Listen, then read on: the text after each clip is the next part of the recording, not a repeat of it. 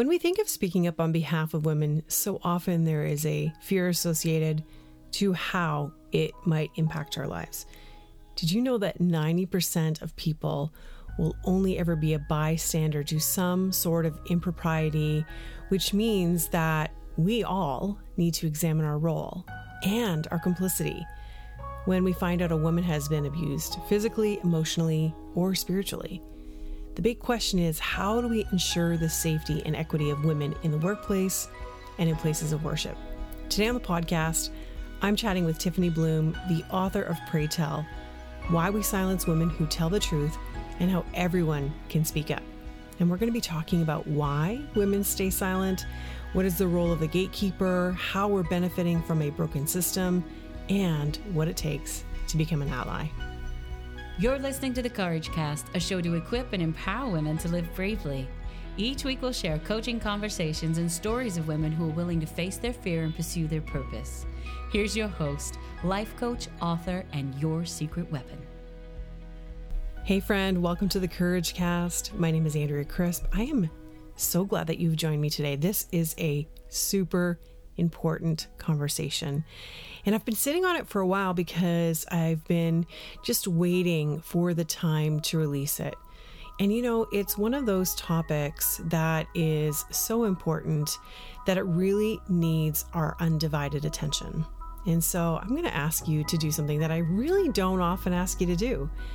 And that is to actually take the time to be present and listen during this particular conversation, because so often when we hear things, we kind of are doing many other things. We're multitasking, but I think it's really important for us to know how to become allies for women who are marginalized, who have been abused emotionally, physically, spiritually, and how to use our voices and what it takes for us to stand in the gap with other women. And I'm really excited to share the conversation with Tiffany Bluhm, who wrote the book called Prey Tell. Honestly, I would highly recommend getting your hands on this book. I think if you have ever been abused in any way, shape, or form, you are going to completely understand what we're talking about in this. And I just want to also say that for some of you, this may be a bit triggering, so I just want to put a little trigger warning in there for those of you who may need it. But this is also a really great episode for us to share with our husbands, our fathers, our brothers, our partners, people who are in positions of power, gatekeepers, if you will, so that they understand what it takes for them also to really establish an equitable place for women to be, so that they're not silenced and so that their voices can be heard. Friend, I am so excited to bring you this episode with Tiffany Bluhm. Tiffany, thank you so much for being on the Courage Cast today. I'm really excited to chat with you. Man, this book is something else. Okay, so called Prey Tell, and I've got to read, you know, the tagline, Why We Silence Women Who Tell the Truth and How Everyone Can Speak Up. And you know, it was interesting because I was kind of taken aback when I started to read the book, because I was like, okay, this is not just for women, this is for everyone to read. And you talk a lot about allyship in the book, especially towards the end, and how you can do that. And thank you for being on the show. Oh, thanks for having me. Truly an honor. Now, I know that there's, you know, some of your own story woven into the pages of the book. And I know that, you know, I can't imagine. Like, honestly, I've thought about, you know, sharing my own story over the years. I've shared like bits and pieces of my story, you know, through the podcast, through different things that I've done, but never like in its entirety, which you don't do either, particularly. But it's still like, whoa, super scary. You know, like, yeah. I was like, you're taking a huge step. So I have to know, what prompted you? Like, what was the thing that was like, I have to write about this? Yeah. After my own experience of speaking truth to power and finding that I was disposable and the man who abused his power at a woman's expense was seen as indispensable, I started to grapple with the professional, financial, reasons why we silence women, the societal reasons as well, why we silence women, and how it is harming half the world. And we have been so conditioned to operate in systems where the advancement of many agendas, whether it's in politics, education, business, in churches, is predicated on the subjugation and the silence and slander of women. And so it was one of these things that was starting from a personal experience, but then turned into this is happening everywhere. Mm-hmm. And most of us, we see the news and we see BBC News or CNN and we wonder, how did this happen? Or why didn't a woman speak up? Or why didn't she say anything? Or why didn't anyone else stop this guy from being a monster? And in reality, we are all complicit in systems that harm women. And I don't just mean sexual harassment or assault or anything like that. I mean, anytime there's an imbalance of power where to get ahead, a man will abuse his power and a woman will be on the receiving end of that. That could be her reputation. That could be her platform. That could be her financial standing. And of course, it could be her body. And, it was interesting, as I read through the first couple chapters, and just really you're describing, some of the ways in which, there is that imbalance of power. It really struck me because I was thinking to myself, I have seen so much of this and didn't realize maybe I could have spoken up. So my own story, there is that, right? And I feel like I was silenced, but then I'm thinking, you know what? I probably silenced people. And I was complicit in some of these things because I didn't know to speak up because I had been silenced as well. And it kind of is this cycle that we, kind of get into. That's right. And even, this entire year where so much has changed and so much has come to the forefront, I think it's a real new dynamic now that things are shifting. And I just, I don't know. I want to know from your perspective, why do you think women stay silent? There is a myriad of reasons. There really is. I think number one, we self-silence, especially if our formative years were ones where to get ahead or to be seen as likable, we would silence those small interactions because we know we either wouldn't be believed or it wasn't expected, or if it was a patriarchal culture where you just had to get on board and this is the way it is, especially in those years where, you're prefrontal cortex is still developing, that becomes your worldview and the way you think that things are normal. And we've normalized so much of just even the smallest slights against women. So we self-silence. Another reason why we silence women is because if she speaks up, she has enough examples around her. I think of Dr. Kristen Blasey Ford. She, a document's leaked and she's forced to speak up and testify and millions of people are watching. And she still has private security detail. And the person she spoke up against is sitting on the highest bench in the land. Mm-hmm. So we see examples of how women are treated in the public square and we think, why would I put myself in front of the firing squad? I would not do such a thing. So then we stay silent that way. Another way we stay silent and silence women is financially. We will silence women with having them sign on the dotted line of NDAs.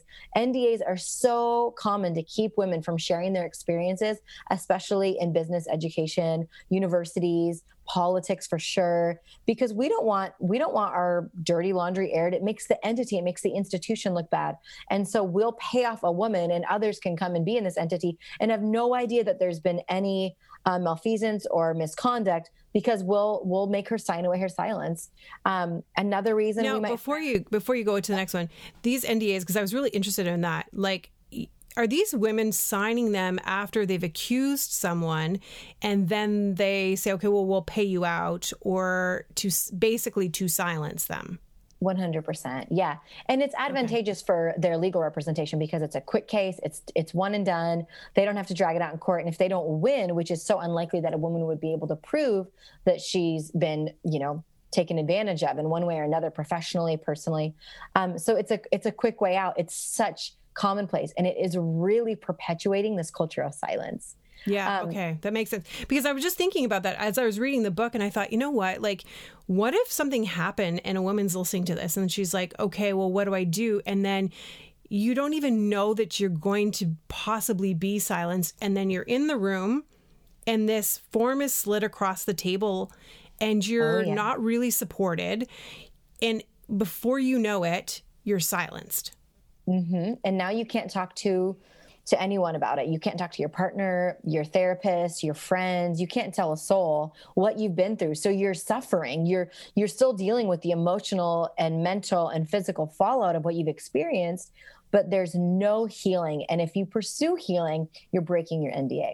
Really? I did not know that. So they're literally saying, say if a person has maybe gone through therapy and done some healing or whatever, and then can they still sign an NDA? Like, is someone going to, in order to not charge the person or I think every situation is different, but if they've already revealed what they've experienced, then they would likely give the therapist or somebody an NDA to sign as well. Oh my goodness. Okay. Wow. These are things I just didn't know. And that's the thing, right? Is it's one thing to know women are silenced, and it's another thing to say, well, how do you protect yourself against being silenced? Right.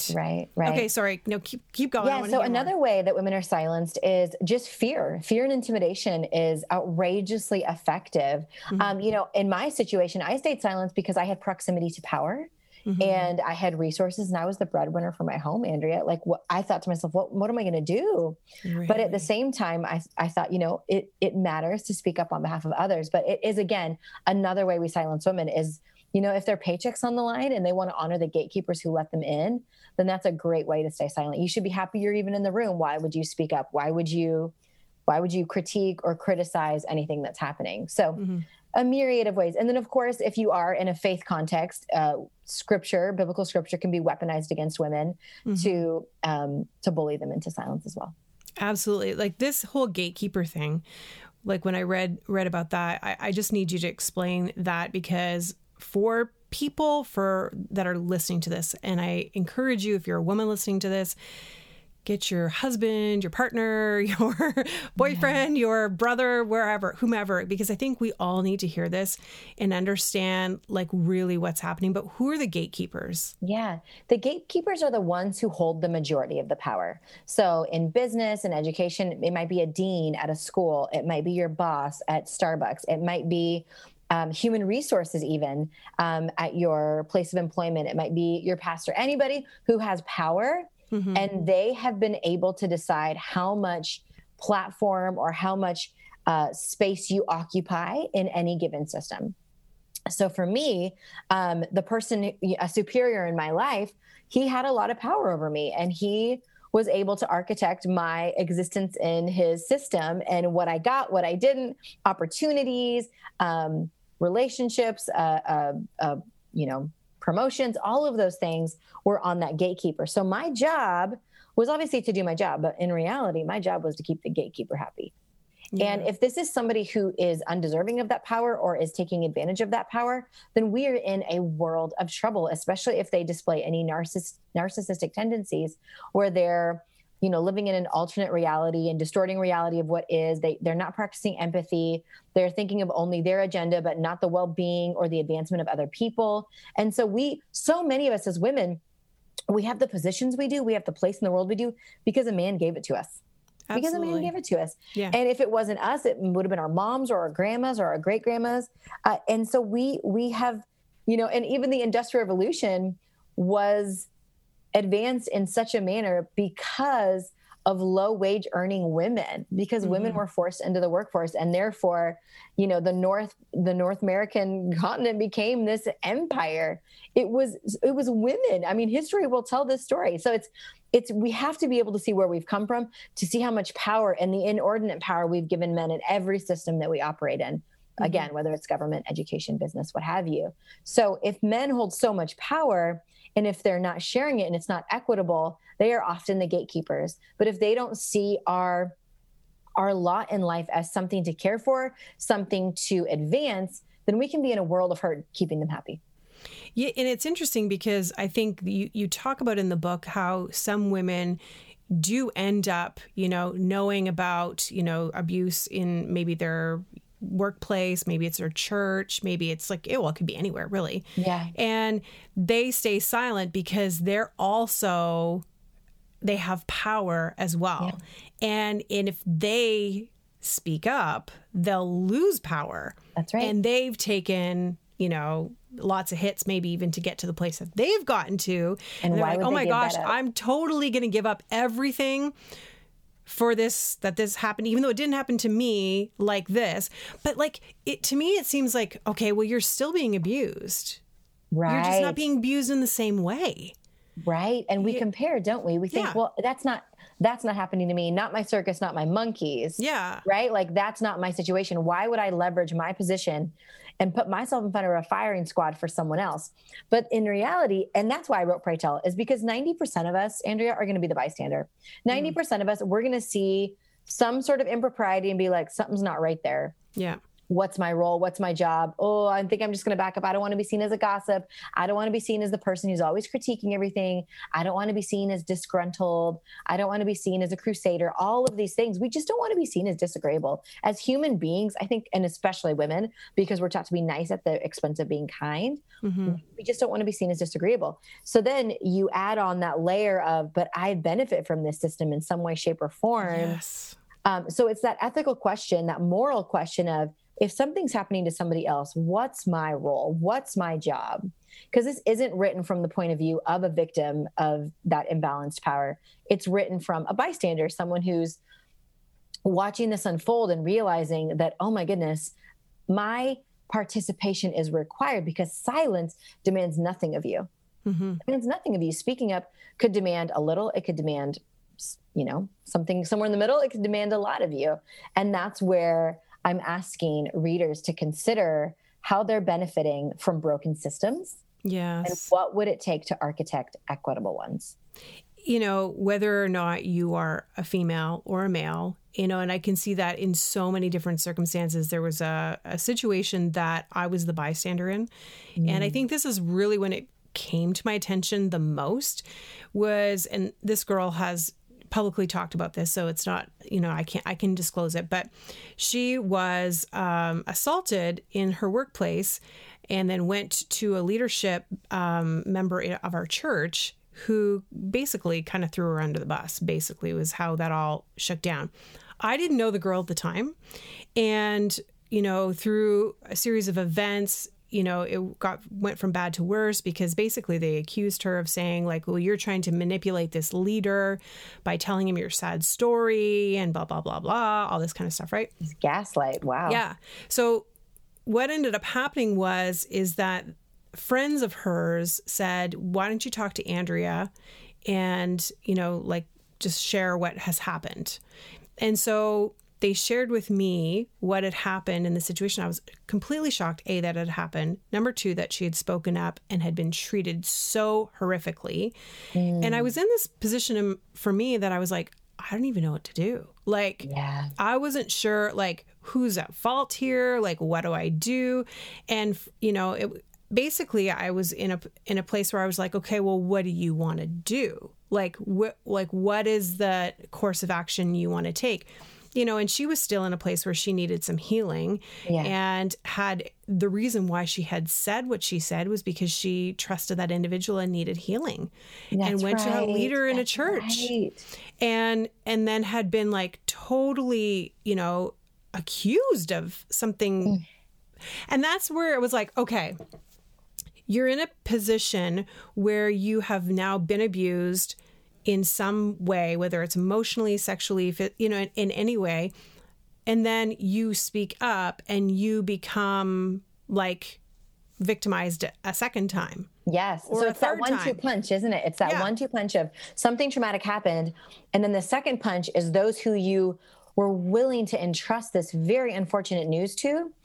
They were complicit in that moment and enabled that behavior and re-triggered that trauma that you originally went through. I think there's nothing more painful than that second punch because it's already happened and that's traumatic, but then to share it with somebody that you thought was going to help you. And that right there encapsulates why I felt like Prey Tell was so necessary, is because it's all of us who receive this information. The way we receive it can either trigger more harm or we can help architect some healing and some safety.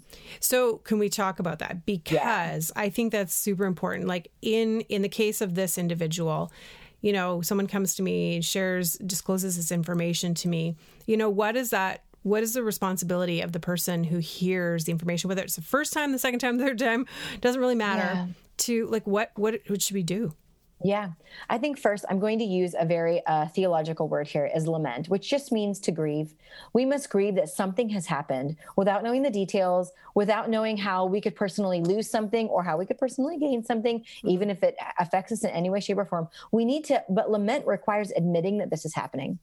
You know, we want to live in denial. We want to believe that a woman did something to deserve her harm. And so much of society has pointed to that. Like, well, if we can just prove that she did something, then we don't have to admit that this whole system is corrupt. And it's an act of self-preservation, because we think if she went through this and she didn't do something to deserve it, then it could happen to me. It's that just world hypothesis where you believe everything is just, bad things happen to bad people. It's that bootstrap mentality. Nope, I'm going to be okay if I pull myself up. This would never happen to me. I'd never put myself in that situation. I would never go work for that person, fill in the blank. So this idea of lament, just admitting that this is happening and grieving and taking that posture of humility in whatever space it is so necessary, because without that, we really can't address this issue. Secondly, we have to listen. And what happens when we listen is when a woman shares her experience, we respond with how I think we would have responded in our most perfect manner instead of simply listening to her traumatic experience that's informed by her formative years. It's informed by her understanding of who she is, how she sees men, how she sees other people, how she sees herself. So we're projecting how we would handle it. And we say, are you sure? But I don't see it like that. Or I don't know. Are you just into him? Or, well, what did you say first? Or similar, what you know, the example that you just gave, the projection that you shared and the manipulating and the gaslighting that came out when this woman vulnerably shared her testimony is uncalled for. It's unnecessary.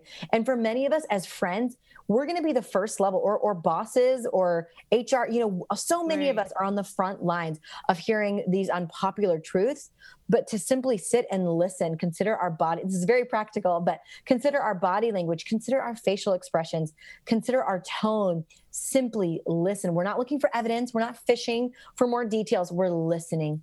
We're listeners. We're compassionate. We don't ask follow-up questions. We simply listen. Our presence is a gift.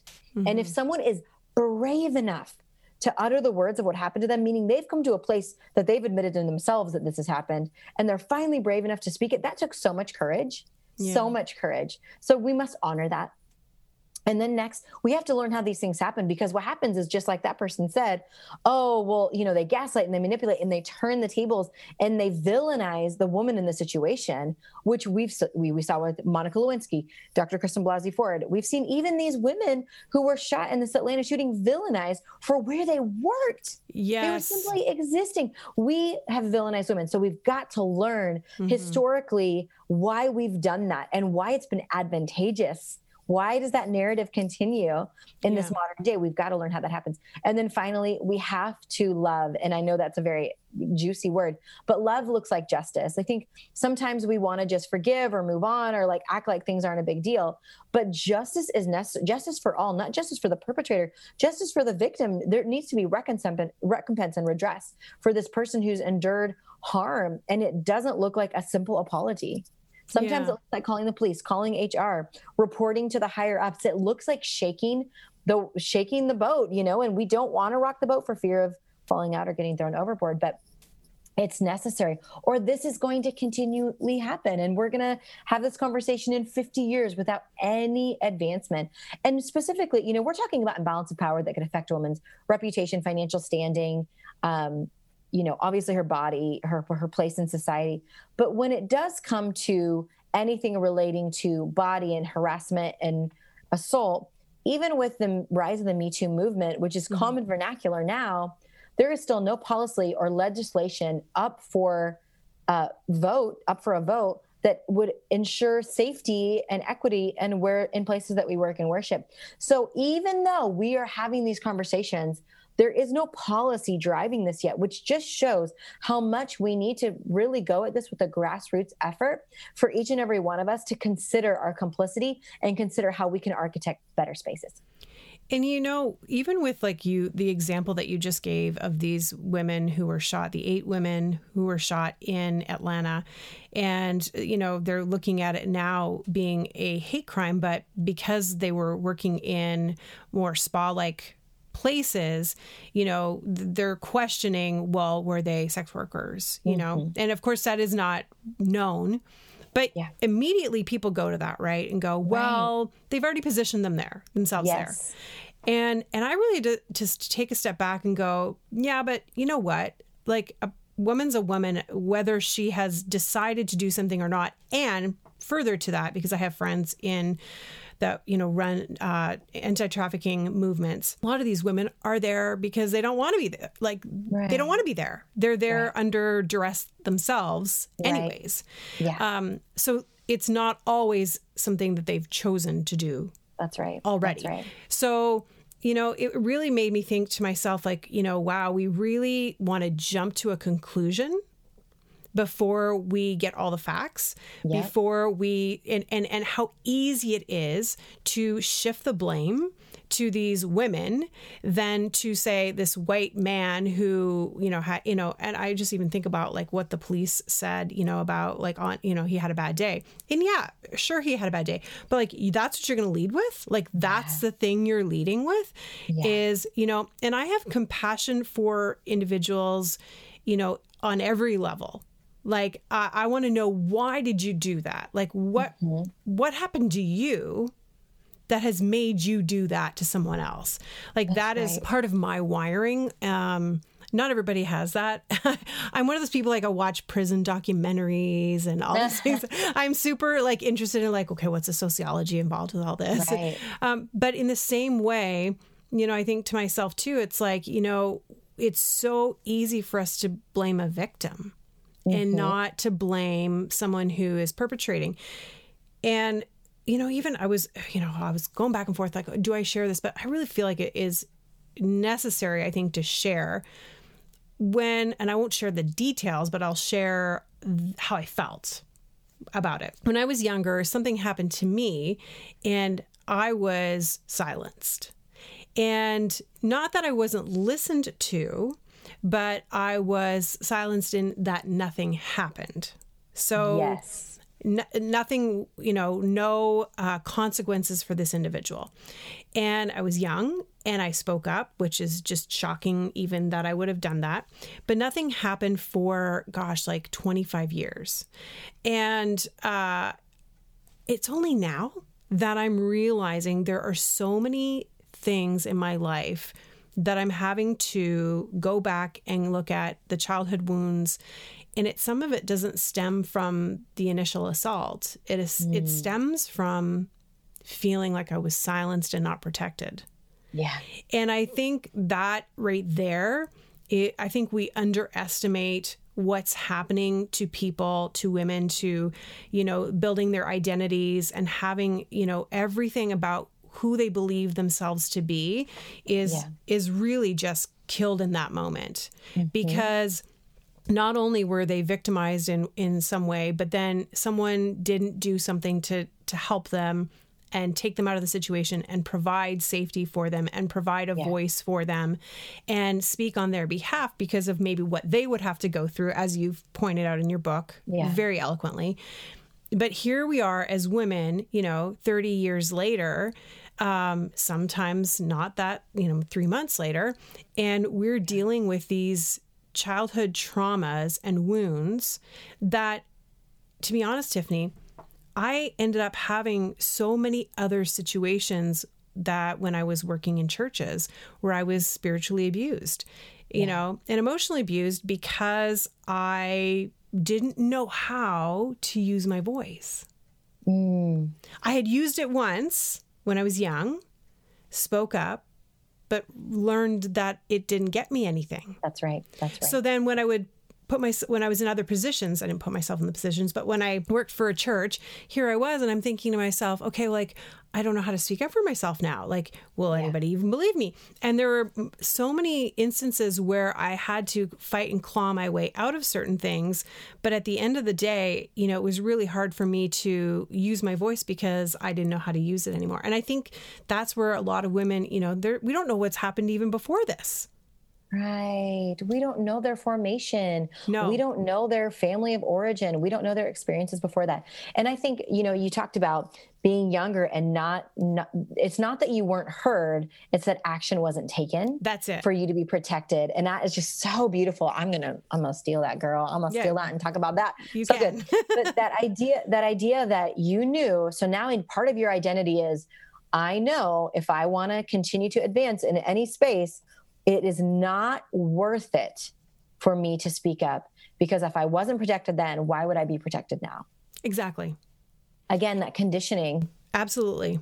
And I've been thinking about that a lot for the past few months. And when I read your book, I was like, it triggered me in some ways, because I was like, wow, this is really, there's so much here. Like there's layering to unpack. And I probably think I need to read it again in a different setting where I'm not going to, you know, have a conversation with you, just to kind of get the full picture. Because when you can take yourself out of the scenario, like I just imagine like the U.S. gymnasts, you know, and I can see that very, very clearly with Larry Nassar.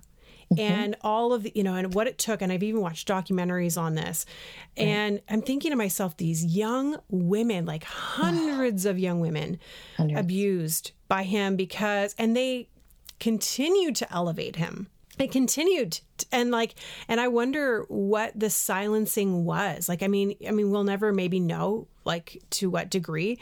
But I think to myself, like, how many young women now have so much ahead of them, how much work, inner work, and to maybe even like cut that off at the pass. Like if we can teach women now to speak up and we can, and I'm like, teach women, other women to say, I will stand with you. I will stand for you. If our dads and our brothers and our husbands and our partners learn to stand up for us and learn to say, this is not acceptable. That's you can't do that. You can't say that. I think it would change so much. Can you talk about allyship? Like, what does that look like? Yeah, it has to start young, just as you said, our children. What if we could cut it off at the pass? And, you know, research shows that for kids as early as 24 months, they will start to make excuses for harm done to them if it was at the hands of adults they trusted. Really? Yeah. So you take that knowledge, and then you also put into this knowledge that, you know, by the time a girl's in middle school, she's likely been harassed by her male peers. And these boys are doing it to prove that I'm a man to the other boys in their class and the other girls. So we've normalized harassment at such a young age. Mm-hmm. And even if we're having those conversations at home, and maybe we think we're seeing this appropriate relationship and appropriate interaction at home, that we don't know what they're seeing on the playground. We don't know what they're seeing in video games. We don't know all the things that they're exposed to. So the lack of conversation is pretty dangerous. It's dangerous. So if we can have those conversations of, you're the boss of your body, you don't get to dominate anyone else's time, physical space, or body without their consent. We've made consent such a dirty word. We have to normalize it.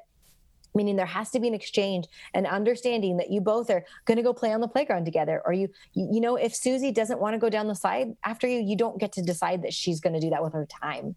You don't get to have domination over someone else's space, body, time, or choices.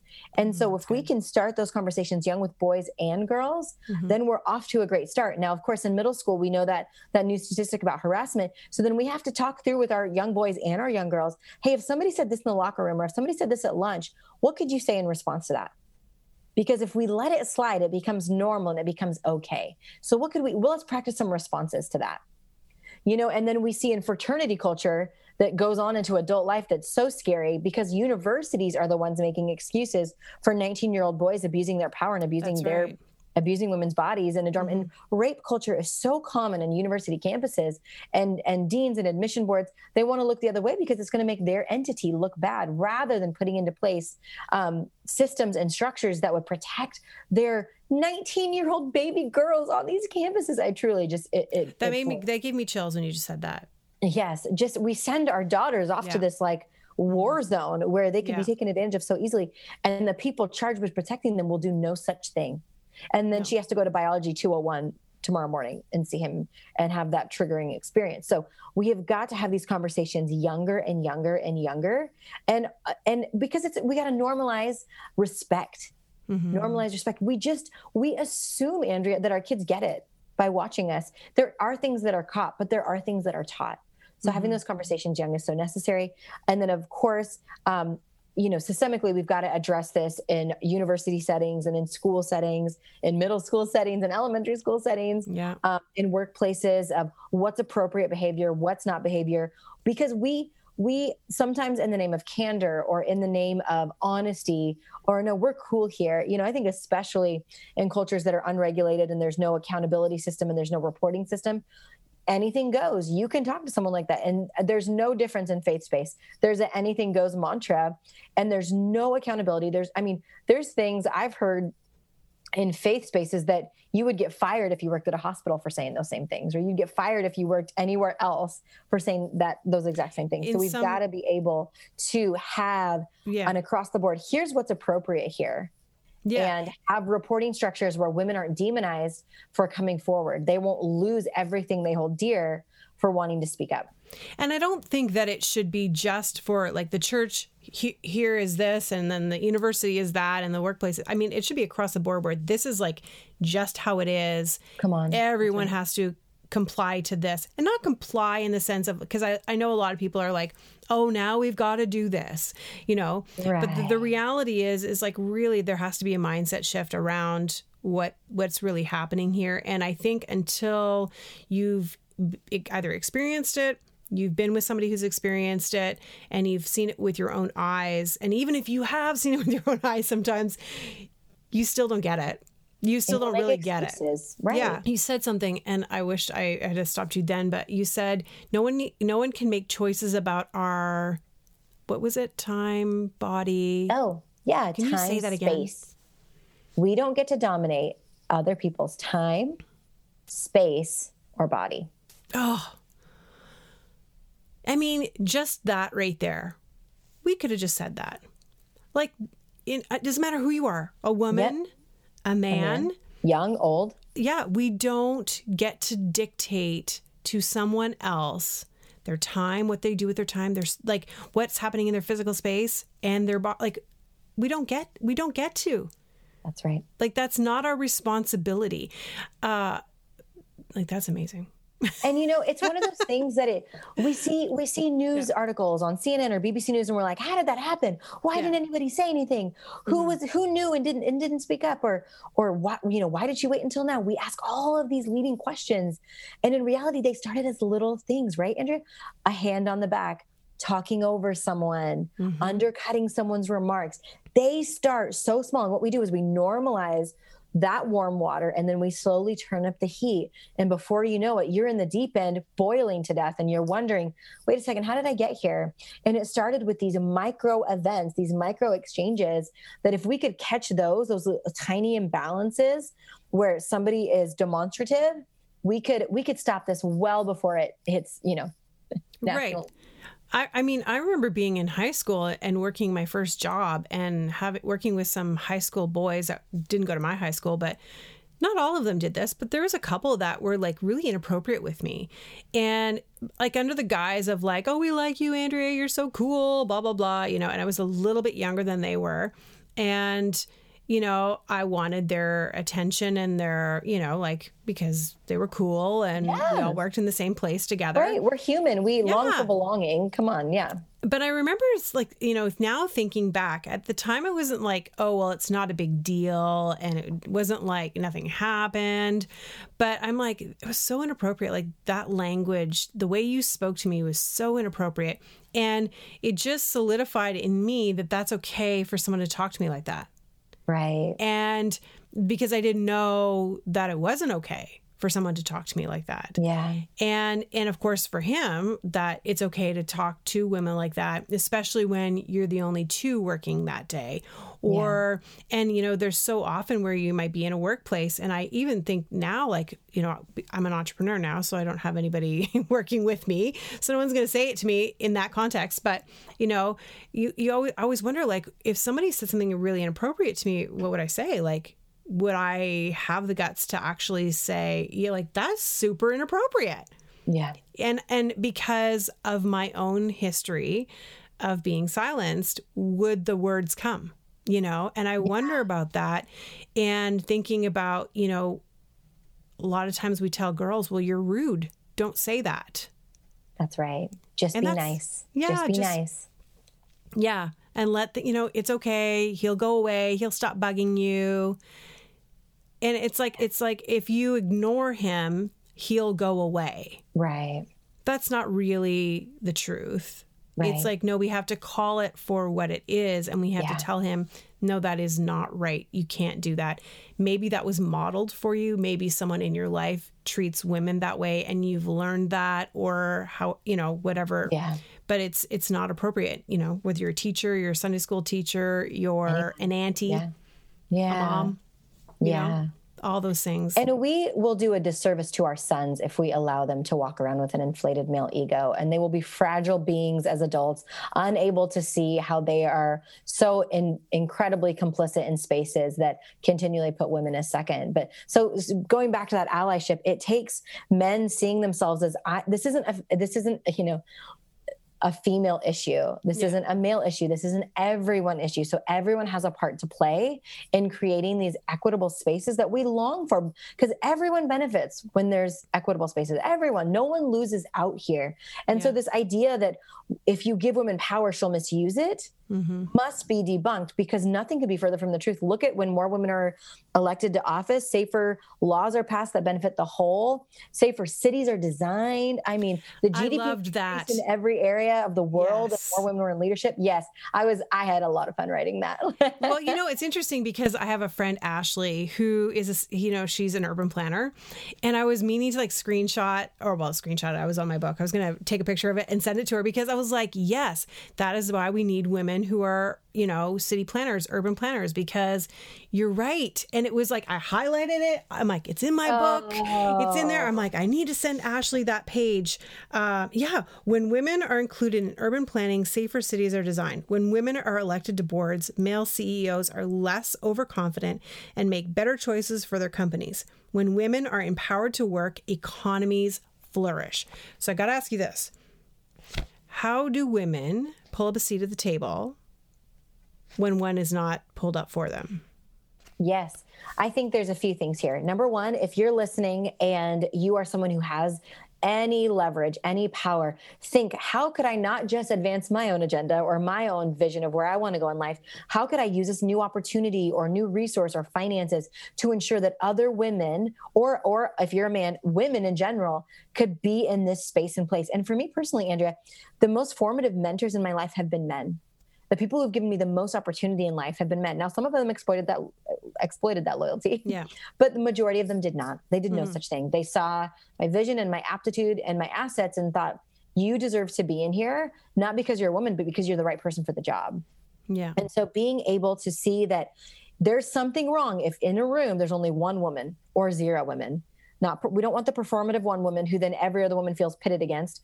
We need to have equal balance power. I don't care what industry, I don't care if you're religious, what religion, balanced power is necessary for the whole. So that's if you have power. Now, if you don't and you're a woman, I first want you to think, what would it look like to garner support from other women and men in this space to push for women in power? Is it worth the fight? Or is this not a system? Is this a burning house? Like, is this ship going down? Because maybe you need the freedom to leave and be liberated from that space. For me, that was the situation, because there was this faux egalitarianism at play where women were supported and celebrated and emboldened on paper, but in practice they were exploited. So we've got to be able to see the signs. And you kind of hit that on the head of right at the beginning, you talked about when I read the book, it kind of gave me an understanding of my own experience. And that, you know, of the 300, 400 books that have been floating around as early reader books, that's the feedback I've got is like, wow, you gave vernacular to my experience. I now have a better lens to see my past experiences. So when I'm looking forward, this is what I'm looking for. This is what I know to avoid. This is how I can respond when I do see those things. So it's so important for us to see, is this an imbalanced power? Is this going well? Does there need to be change? Is this even worth the fight? And I like that you really lay that out for us, because at the end, sometimes you have to be able to say, is this worth the fight? Because some places aren't. And right. If it's a really toxic environment and you're sticking around, then you are going to get sucked into the drain and just keep swirling around. Yeah. And I think that's important is for us to know when it is time to leave.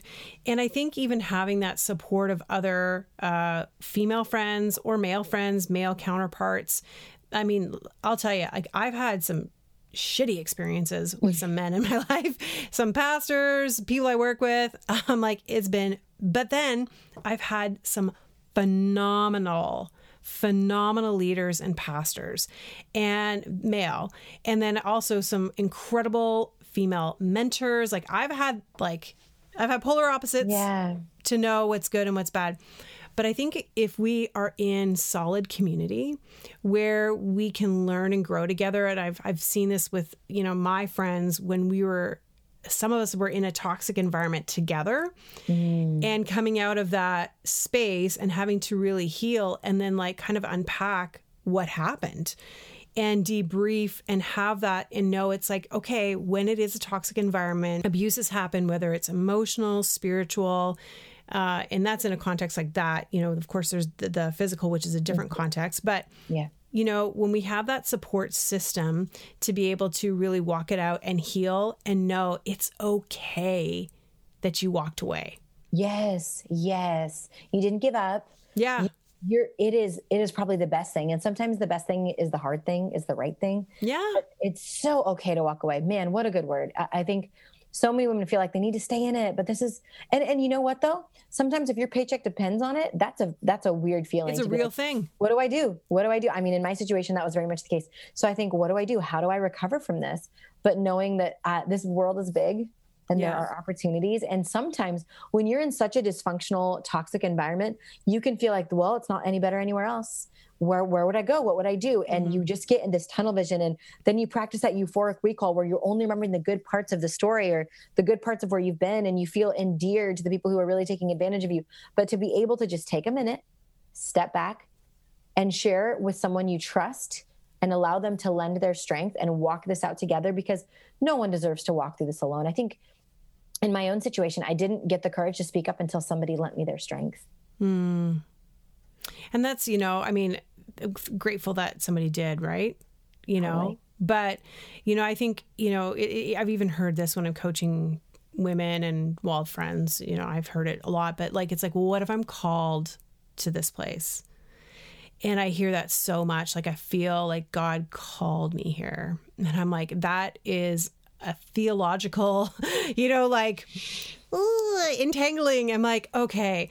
I'm like, you know what, except for the fact that, you know, I think Jesus is going to be okay if you let go. And if that person's not walking in integrity and not, you know, protecting you, then it's not a place where you need to stay, even if you feel like you're going to fix it, which I think so many women are like, well, I'll just stay and fix it. Yeah, we do not set ourselves on fire to keep others warm. That is not our prerogative. Yep. In any space or capacity. Thank you for that. That is such. Yeah. Okay. That's good.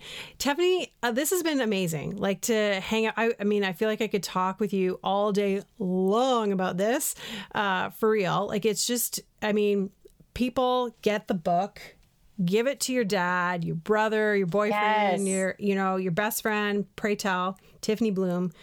And then like talk about it with each other, because I think that, you know, not only just reading it, but having a conversation about like, how is this going to apply to my life? Like, what do I need to see out of this? Like, these questions like asking yourself these questions, like, what do I take from this and how do I live differently and really create a safe space, whether it's emotionally for someone or physically for someone, spiritually for someone, whether that be your daughter, your niece, your friend, you know, your mom.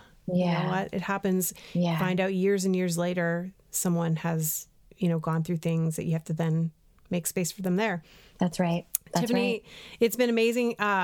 Before we go, I always love to ask people this. And, you know, it's a little bit different because this has been a totally different topic.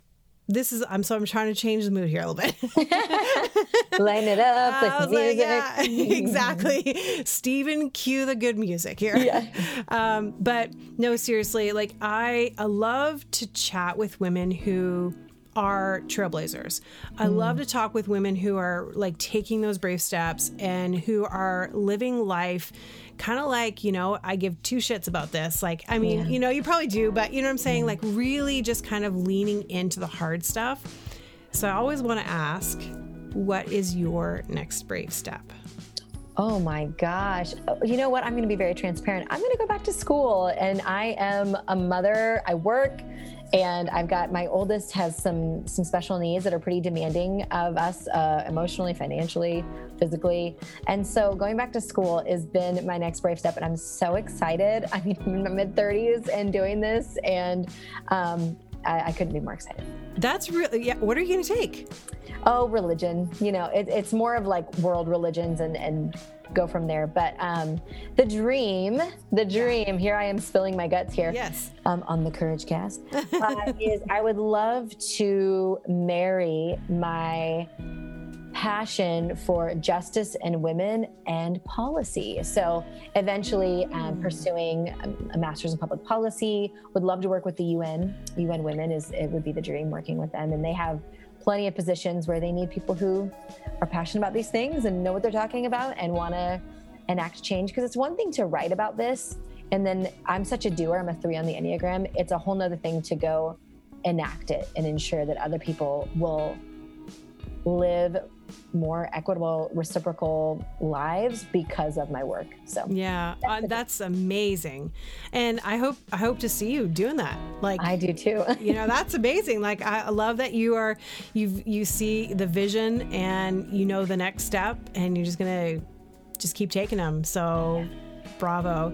Thank you so much for writing the book, for sharing your heart, for sharing this space with us, and for teaching us and letting us lean into your wisdom. It's just thank you. And where can people find you online? Yes, TiffanyBluhm.com, BLUHM. You can find all links to your favorite retailers for the book. You can watch the trailer. You can download the book club discussion guide. You can see you can read the first chapter for free. You can listen to the first chapter for free. And of course, I hang out mostly on Instagram at Tiffany Bluhm. Cool. Thank you so much, Tiffany. Thank you. Now, there are so many takeaways from this episode. I probably can't even get into all of them, but the one that I asked Tiffany to repeat was, we don't get to dominate anyone else's time, physical space, or body without their consent. And honestly, I grew up in a generation where, you know, we did dominate people's time, physical space, and body. And, you know, it was kind of commonplace. And there have been so many things that I've personally had to unlearn about how we interact with others and what is, you know, acceptable and appropriate behavior when it comes to being in a place of worship, when it comes to being in a workplace, or even in a relationship with a family member. And this is so important to teach the next generation, because they are going to be the ones that establish so many more of the things that we wish that we had had now. So I am just so grateful for having had this conversation with Tiffany. I want to say a huge thank you to Tiffany for being on the podcast and for really shedding light in this conversation, and for, you know, really opening up this conversation for me specifically, so that I could share my story and I could allow myself, you know, even some healing in areas of my own life. And I hope that it's helped you. I would love to know what takeaways you are having from this conversation, maybe what you've learned. So go ahead and tag Tiffany and myself at @TheCourageCast and let us know what you thought of the conversation. We would love to hear. And of course, make sure that you connect with Tiffany. You can by going to any of her social links, and all of those will be available on thecouragecast.com. And make sure as well that you connect with me, because I'd love to hear from you. Friend, until next time, remember, you have everything you need to live bravely. If you like this episode of The Courage Cast, we'd love to hear from you. Leave us a rating and review, and while you're there, hit subscribe so you never miss an episode. Original music and production by Stephen Crilly.